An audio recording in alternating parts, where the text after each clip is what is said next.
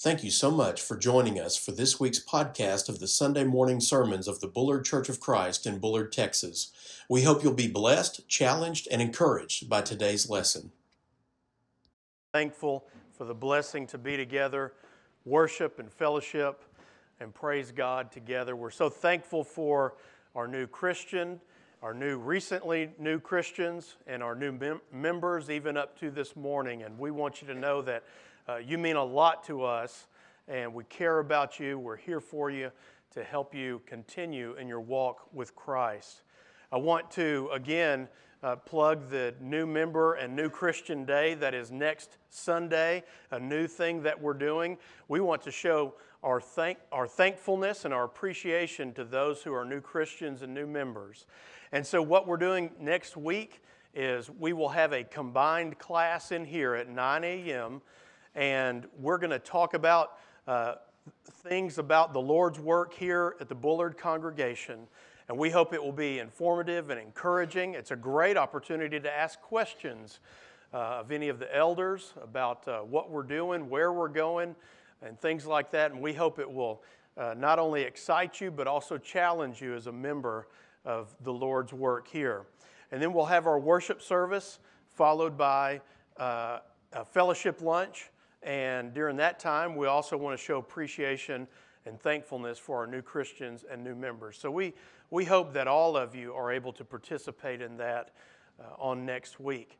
Now, if, you're, if you've been visiting and you also want to learn more about this congregation, that's a good opportunity for you. Anytime is good, but this is a good opportunity for you to participate in that class as well and ask questions, listen to the things that are said. We hope that it is kind of a a, a, Bullard Church of Christ 101, if you will, something along those lines. And I think that you will find it to be uh, helpful uh, in, in your, uh, your participation with this congregation. Last week we saw that Jesus absolutely cares about our problems. He cares about the storms that we go through. We looked at a story that taught us just that, that taught us to, quit being afraid and to put our trust in Jesus. And we saw that no matter what the storm is like in life, we can get through the storm if we keep our faith in Christ. We're going to look at some similar stories today uh, that we see people who are healed, who put their faith in Jesus, and who he was, and to the, to the extent that they understood at that time, they put their trust in him. And we see that he cares about their problems, no matter how big or how maybe perhaps small they are. And so in Mark chapter 5, we find Jesus being asked to help in a life and death situation and in a situation that's not quite so extreme, but still important nonetheless. And Jesus regardless of our, uh, the size of our circumstances, cares about our problems. So in Mark chapter 5, we find that Jesus has crossed back over the Sea of Galilee. He's back over where he was uh, originally when we started looking at this uh, storyline. And look at verses 21 through 24 in Mark chapter 5. Mark tells us that once again, Jesus got into the boat and crossed Lake Galilee. Then, as he stood on the shore, a large crowd gathered around him. The person in charge of the synagogue was also there. His name was Jairus. And when he saw Jesus, he went over to him. He knelt at Jesus' feet and started begging him for help. He said, My little daughter is about to die. Please come and touch her so she will get well and live. Jesus went with Jairus. Many people followed along and kept crowding around. And let's pause right there and look at what's happening. As soon as he approached the shore, I imagine he could see the people already gathered. They saw his boat coming in and they already begin to gather. And as soon as he steps off the boat and onto the land, the people are just crowding around him. They've heard what he's been teaching. They've seen him heal. They've seen him forgive. They've seen his power, and they want more of it. They want to hear more. Maybe they themselves want to be healed. Maybe they want a loved one to be healed. Maybe they want forgiveness. Maybe they're skeptical and they want to challenge him or listen more to try to figure out who this man is. Nevertheless, the crowd is there gathering. And he can't hardly move. The crowd gets bigger and, and they're all crowded in among him. There's no place to move around. And this, this synagogue ruler, they had similar to the way church, the Lord's church is today, where you have elders, multiple elders. They had multiple uh, synagogue rulers who attended to the needs and the cares of that synagogue in that location. And this particular one, Jairus, he was one of those rulers. And he, obviously, because Jesus had been working and teaching in Galilee, he had to have been following Jesus very closely, listening to what people said about him, listening to what he taught as much as he could, listening and watching the miracles. And, and we don't know to the extent of what Jairus' faith is, but you know he was watching closely as a Jew and as a leader in this synagogue. And Jesus, as a Jew, and the things he was teaching, he had to be checking him out. And at some point, to some degree, his faith in Jesus was growing. Whether he was all the way there yet or not, he believed there was something different about this man, Jesus, that, that he just might be the Messiah that I teach about, that we read about in the Old Testament, that we're waiting for. This Jesus just might be that one. And so we see that Jairus, he rushes to Jesus in the midst of the crowd, and everybody there knows who he is, don't they? And they all know that the Jews are not real friendly. They're not excited about Jesus because he's saying something they don't want taught. He's taking attention away from them. And everybody there in the crowd knows that's one of the rulers of the synagogue coming out to, to rushing out to get through the crowd to fall at the feet of Jesus. And Jairus knew the social and political and, and, and, and work related and religious risk that he took to put himself out there like that, to publicly proclaim faith in Christ. That yes, he just might be, I believe he is who he says he is, was great risk to everything in his life. And yet, that's what we see him do. He rushes to Jesus, he kneels at his feet, and he begs him, Please heal my 12 year old daughter. She's lying in the bed, dying.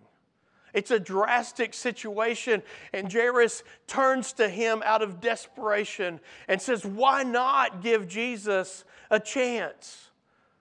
Because what if he is who he says he is? What if he is who Scripture says he just might be? And so Jesus listens to him and hears him, and Jesus cares about his problem. Jesus cares about his daughter lying there dying. Jesus' heart goes out to these parents whose little girl might be breathing her last breath. And he agrees to go with Jairus to his house. And as they make their way, they get interrupted, don't they? Look at verses 25 through 34. Jesus leaves with Jairus to go see his daughter, and they're interrupted by what? Another need. You see, our needs never end, do they? Our problems never end, do they? As soon as we think we've got past one, as soon as we think we've got one of them figured out and solved and packaged up in a bow put on it, here comes another problem, right? And sometimes they don't wait in line. Sometimes they just come in a mad dash at you, and you've got problems all over the place in your life. And sometimes you can feel overwhelmed by the problems of life. And these crowds represent, in some way, problems that were coming to Jesus. Not in a bad way, but they saw him as someone we can turn to, someone who can help us in our problems. And we see over and over again Jesus caring about our challenges, our struggles, our issues, and our problems. And so, as Jesus is going to help one that's life and death, it's that drastic. He gets interrupted by a woman. We don't know how old she is, but she's a grown woman, and she's had a, a challenge of bleeding for 12 years. And notice the girl who's laying, lying there dying is 12 years old. And this woman has dealt with this medical issue that no doctor she's seen could help her. In fact, it's made it worse. She spent all she had, nothing has worked. And she's in pain and she's suffering for 12 years. And she hears that Jesus is here. And she also fights through the crowd. She gets to Jesus.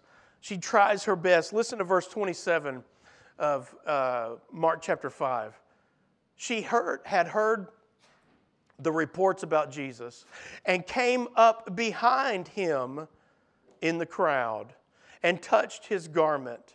For she said, If I touch even his garments, I will be made well. And verse 29 tells us immediately, which is a, a, a, key word in Mark, immediately the flow of blood dried up, and she felt in her body that she was healed of her disease. You see, this was a woman who couldn't even go worship in the synagogue that Jairus was over. She was excluded from that synagogue. She was excluded from being around other people. Imagine for 12 years, she can't be around close to people. She can't hug and be hugged. She's not welcome. She's not invited. She's dismissed and kept at a distance. She is not welcome anywhere because everywhere she goes, whatever she touches, she makes it unclean. Imagine that existence loneliness, sadness, depression, anger, wondering why, God, why is this happening to me? Will I ever be able to see my family again? Will I ever be hugged again? Can I ever hug someone else again? Will I ever know what it's like to sit near someone in, in synagogue again and worship? Imagine what that could have been like for her. She wasn't even supposed to be there, but yet she reaches through that crowd. She sneaks through the crowd. She comes up behind Jesus through the crowd. And imagine how many people she touched on the way there. And then she reaches out and touches the garment of Jesus, and according to the law, makes him unclean. Anything she touched, she made unclean. And then the Jewish people would have had to follow Leviticus that told them all the extensive uh, ceremonies they had to go through and all that they had to do to become clean once again because of this one woman. And so she touches Jesus and she's immediately healed. She came up behind him in the crowd. She stretched out her hand and she barely gets a hold of the edge of his garment, and she's healed. And Jesus knew, verse 30 tells us, that his power had healed somebody. The disciples said, What are you talking about? when he asked, Who, who touched me? Somebody touched me. And what did his disciples say? What are you talking about, Jesus? Everybody's touching everybody. It's a mob. They're all over the place. Everybody's bumping into everybody. But Jesus knew something different happened. Now, see, all of those people who bumped into Jesus, they didn't get healed, but this one woman did. What made the difference in her getting healed? Jesus tells us later. He stops and he looks around and he said, Who touched me? And the woman is trembling. She's afraid. Why? Because she knows she shouldn't be there. She's been rejected and ridiculed before. She's been rebuked before, time and time again. And she's waiting. What is the rabbi going to say to me? What is the crowd going to do to me? Jairus, the synagogue ruler, is right here. What's going to happen to me again? Because I tried to get healed. I tried to get my problems fixed. She's terrified of what might happen. And Jesus looks at her and notice what he says in verse 34. Daughter, your faith has made you well. Go in peace and be healed of your disease. That was a total opposite of what she expected, of what she was used to in her life. That's not the way this usually, usually happened. And Jesus calls her this term of affection, he calls her daughter, just like Jairus' daughter, who's lying there still, waiting for something to happen, waiting for a miracle, hoping that she'll live another day. And Jairus is there. You know, he's just going insane, waiting to get Jesus to his house after this interruption. And Jesus stops. You know why? Because no problem is too small for Jesus. Everything we deal with, he cares about. And Jesus is not afraid to touch our lives in the midst of our problems. I, when I interned in Beaumont with the youth ministry in college uh, one year, I was talking to a man on the phone who said he couldn't come back to church and take communion until he got his life right. And I couldn't get him to understand that's not the way it works. But he felt like he had gotten so far from God that he had to get his life right before he could come back to worship and take communion. And Jesus is showing us that's not the way this works. You'll never get it right. You'll never fix your problems on your own. You'll never get cleaned up and fixed up enough. You've got to let Jesus touch your life and let Him do the work in you. Let Him do the healing in your life. That's how you get right with God. You come to Him and you get through the crowd of life and the obstacles to your faith and everything holding you back and the social pressure and whatever it might be, and you reach and stretch and push your way through until you get a hold of Jesus. That's what your faith is supposed to do. And that's what we see it do in this woman who didn't even have a full, complete faith yet in Jesus. She didn't understand everything about who he was, but she knew enough to know I need to get to Jesus as soon as I can. And so Jesus isn't afraid to be touched by our problems. He comes into our lives and He cleanses us and heals us. And notice the reason she was healed was because of her faith. And He says, It is your faith that has healed you. And then he tells her to go in what? Peace. Your faith has made you whole. You've been healed of your disease. Now, that word peace is the same word we found in Luke 7 a couple of Wednesdays ago uh, when the, the, the, sinful woman was anointing Jesus' feet at the Pharisee's house. She was crying and kissing his feet and putting oil on his feet and drying his feet with oil. And he says, Your sins are forgiven. Go in peace. And that word there for peace, the Greek word, is the equivalent of the Old Testament Hebrew word shalom. That means go in the peace of God, and it, and it means rest and, and, and, and tranquility, but it also has a spiritual dimension, meaning a right relationship with God. Peace with God. Your sins have been forgiven, is what he told the woman in Luke 7. And that's what Jesus is saying to this woman. Not only did she find uh, spirit, uh, physical uh, healing, she found spiritual healing. And she went with the peace of God, healed physically and now healed spiritually to a newer and greater understanding of who Jesus was. Now look at verses 35 through 43. As soon as this happened, in fact, in fact, Mark tells us while they're talking, there's another interruption. It's just interruptions after interruptions. And I want you to see you're not interrupting Jesus. You're not bothering Jesus by going to him and taking your problems in your life to him. You're not, you're not, you're not, uh, he's not irritated at you. He's not bothered by you. He's not saying, oh, here she is again. Oh, goodness. Oh, I can't believe here's old brother so and so once again. That's not how Jesus feels. He takes our interruptions and our problems and He's here to be our Savior. And so, as soon as this happened, the terrible news interrupts the scene. And when someone comes from Jairus' house and he says, Your daughter is dead, why trouble the teacher any longer? You're going to have people in your life that say, Look, you've messed up too bad. Jesus doesn't have time for you. Quit bothering Jesus with your life, with your mess. He, he's too busy for you. He doesn't want, want to deal with that again. That's not big enough for him. People want to say, Don't, why, you've tried Jesus before and it didn't work out or, or I don't believe in him, it didn't work for me. Why would you give him a chance? Why are you putting your trust in Jesus? You're always going to have the and the, the people who are going to distract and detract you from Jesus. They said, Jairus, why are you messing with Jesus? Leave him alone. He's no help to you anymore. Do you see what they did? And Jesus knew. He's dealing with the situation over here, but he knew what was being said. And what did he say? Look at this picture.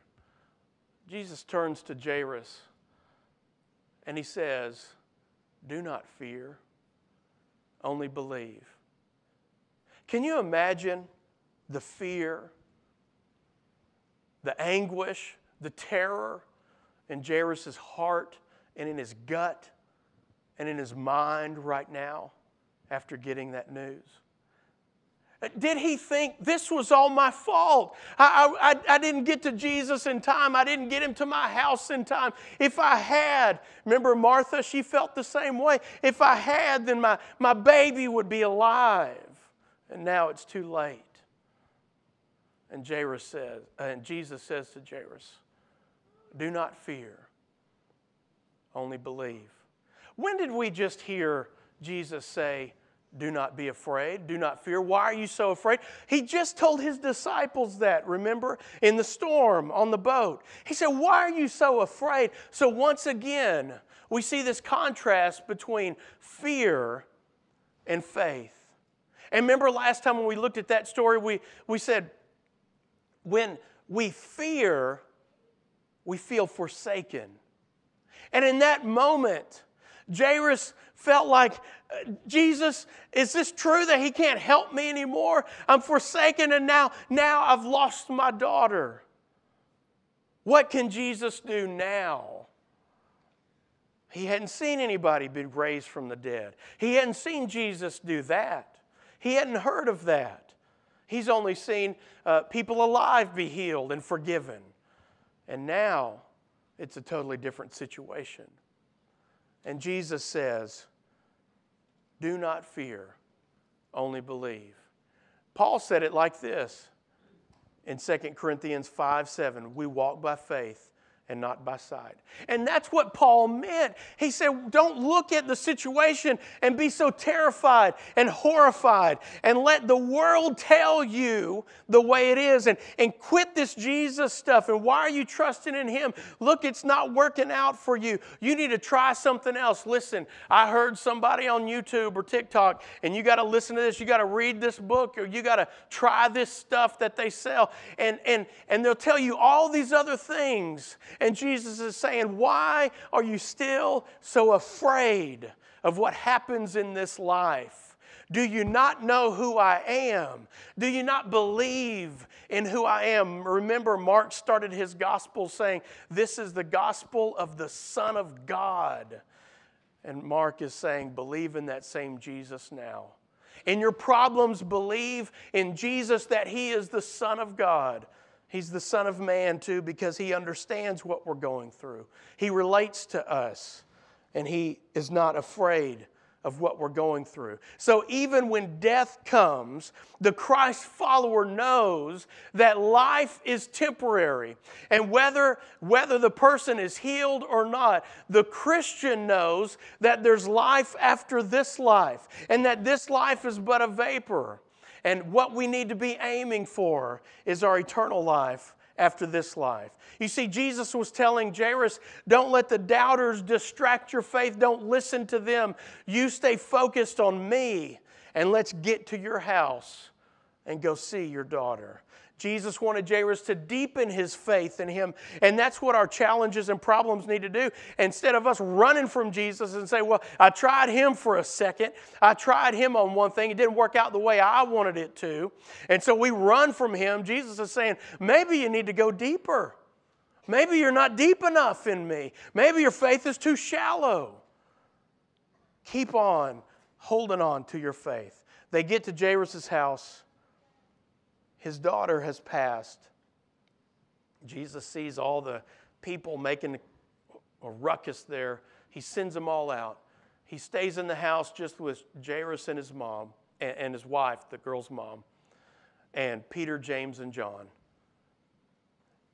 And he walks over to the little girl and he says, Little girl, I say to you, arise. And immediately, verses 42 and 43 tell us, the girl got up and began walking. And they were immediately overcome with amazement. It's a powerful story. But what does this teach us today? What's the message for us today? Well, I want to tell you about Brother Don Blackwell. You may know his name. He's been a preacher for a long time, a wonderful preacher. He's done a lot of gospel meetings and recording and lessons, and people have used his sermons in, in all over in many ways. And I've never met him in person. I've listened to a lot of his lessons, and uh, maybe some of you know him. But in May of 2019, he and his wife uh, were in a terrible four wheeler accident that left Brother Don paralyzed. And he had uh, several weeks or a few months of recovery in the hospital and he talks about often how he has struggled in his recovery, how hard it was. We can't even imagine how difficult that was, how painful it was, the excruciating uh, uh, pain and difficulty in going through that. He doesn't have any memory of the accident. But he's still preaching and doing gospel meetings and working with Gospel Broadcasting Network and World Video Bible School, and just as busy as ever. In fact, I listened to one of his lessons recently, and he talked about this and he shared an emotion, the emotional turmoil that he went through. And he was saying that at one point he, uh, uh, he shared a story on Facebook some time ago that he would frequently get very discouraged because of everything he was going through, adju- trying to adjust to his new reality, being paralyzed, uh, the fact that it would never uh, be different, that this is just how it's going to be, and how difficult it was. And he said sometimes he just gets so discouraged. And he said, and no one has it as hard as I do. But then, as he knew what was right, he he knew the answer and the truth, and he felt it for real. And he said that he added in that same post that he had learned to count his blessings. And he also realized that no one had it as good as he did. And if he can say that, and we think, I don't know how you could say that, doesn't even make sense, maybe he's onto something there. He then shared that someone made a comment on that post that he made. And his name was Charles Warren, a friend of his. And Charles said in his comment that uh, told Don that if it wasn't for his accident, they would have never met. And that their meeting changed his life forever. Because Don and his wife, Erin, shared the gospel with Charles. You see, while, Char- while Don was in his wheelchair and adjusting to his home. Charles was a contractor, and he was remodeling his bathroom so he could get around in the bathroom. And during their conversations, they started talking about the Bible and Jesus. And they taught Charles the gospel. And Charles is a Christian to this day. If that accident had never happened, would Charles be a Christian today? Maybe so. But that helps us understand Romans chapter 8, doesn't it? When Paul talks about there, uh, that there's nothing that will separate us from the love of God. Not all of these things that can happen in life, nothing can separate us from the love of God. And Don has come to understand that. Because even though such a tragedy has happened to him that changed his life forever, God worked it out for good. And now there's a new brother in Christ and countless others because he continues to work through Don to share the gospel with other people. And that situation brought them together. And now there's a new brother in Christ. That's such a powerful story. And yet we look at our life and we get so afraid. And Jesus said, What are you afraid of? Quit, quit looking at everything else and look at me and believe and stay strong in your faith. And things might get bad and they might get rough and they might not get better. But in me, they can be better. Because no matter what happens, you hold on to my hand and we're going to get through this. And on the other side, it will be better. I, I, let me wrap up with pointing out something that I think is really important. Because the miracles that we see in Scripture can trouble us sometimes. We wonder, well, what? Well, that's not what happened in my life. My, my baby didn't, didn't survive. My spouse didn't survive. My, my brother or sister uh, passed away. It didn't work out that way for me and my illness hasn't been fixed, and, and, and, and my friend died at a young age. But yet, look what Jesus did in Scripture. We need to understand that during this time, Jesus, and then he passed it on to the apostles, were doing miracles. And, and in John chapter 20, verses 30 and 31, John tells us now Jesus did many other signs in the presence of the disciples, which are not written in this book but these are written so that you may believe that Jesus is the Christ, the Son of God, and that by believing you may have life in his name. That's the point of the miracles. It's not that Jesus doesn't care about everybody else, it's that he did the miracles so that you'd see the miracle. And just like Jairus and just like uh, the woman and just like so many others, they say, well, maybe he is who he says he is, and maybe he is the Son of God, and maybe I ought to take a chance on him no matter what happens in life. And maybe even though bad things happen, I need to keep my faith in Him because I believe His words that He is the Son of God, my Savior. And the only way I'm going to get to eternal life with Him through this life is to be in Christ, to have my faith totally in Him. In chapter 2 of John, verse 23, he tells us that many believed in Jesus when they saw the signs he was doing. And today we have his written word, as John tells us in John 20. We have the written account of Jesus. We have Mark and the rest of Scripture to tell us the story of God that is Christ the Savior who came to save us.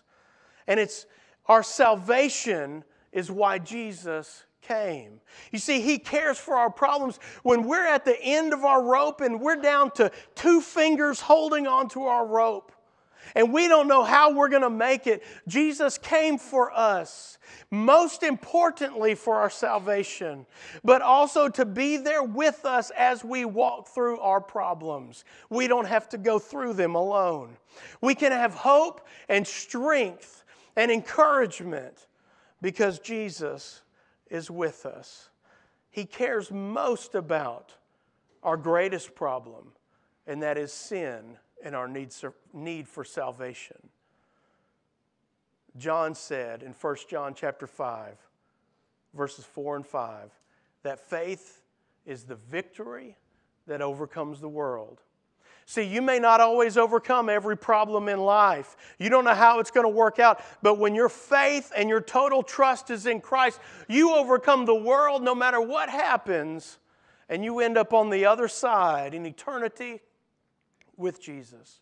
Because faith is the victory. We're worried about, we're afraid about the problem over here, and am I going to have victory over this issue? And Jesus is saying, quit being so afraid. Faith is the victory for eternal life over this world.